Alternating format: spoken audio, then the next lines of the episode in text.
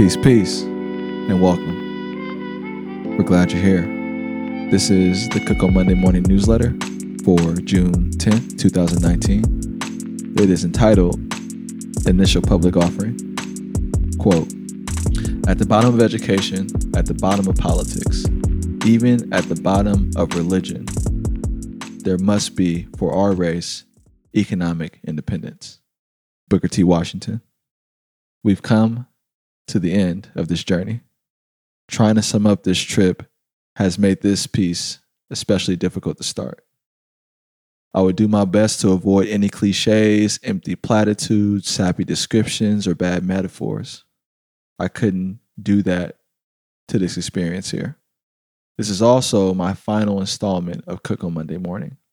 I had an urge to write and share stories. You made this experiment a success. You shared the impact that these stories had on you. You encouraged me to keep going. You told me to start writing books.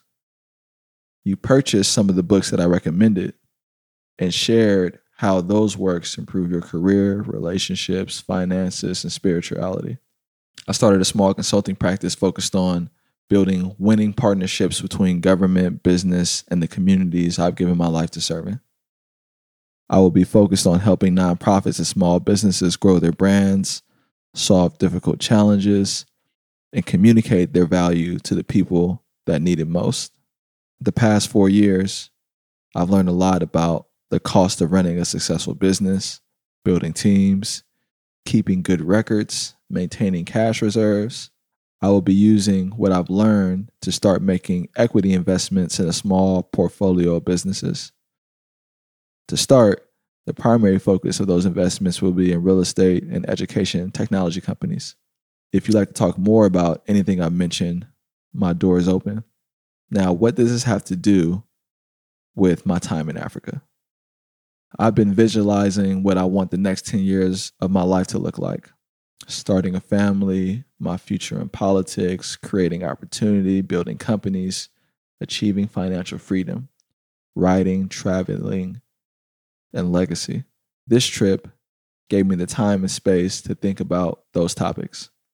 It made me appreciate the gift of being from San Francisco and grateful that the people of our community had given me such a unique experience to work and lead at such a young age. I have taken care not to take these opportunities lightly, but there is still a lot I've left on the table in terms of executing on my current responsibilities. My energy has been renewed. I'm hungry. Book recommendation Moby Dick and the 80 20 principle. Film recommendation Do the Right Thing. Thank you for listening. You can support the newsletter by subscribing at stevoncook.com.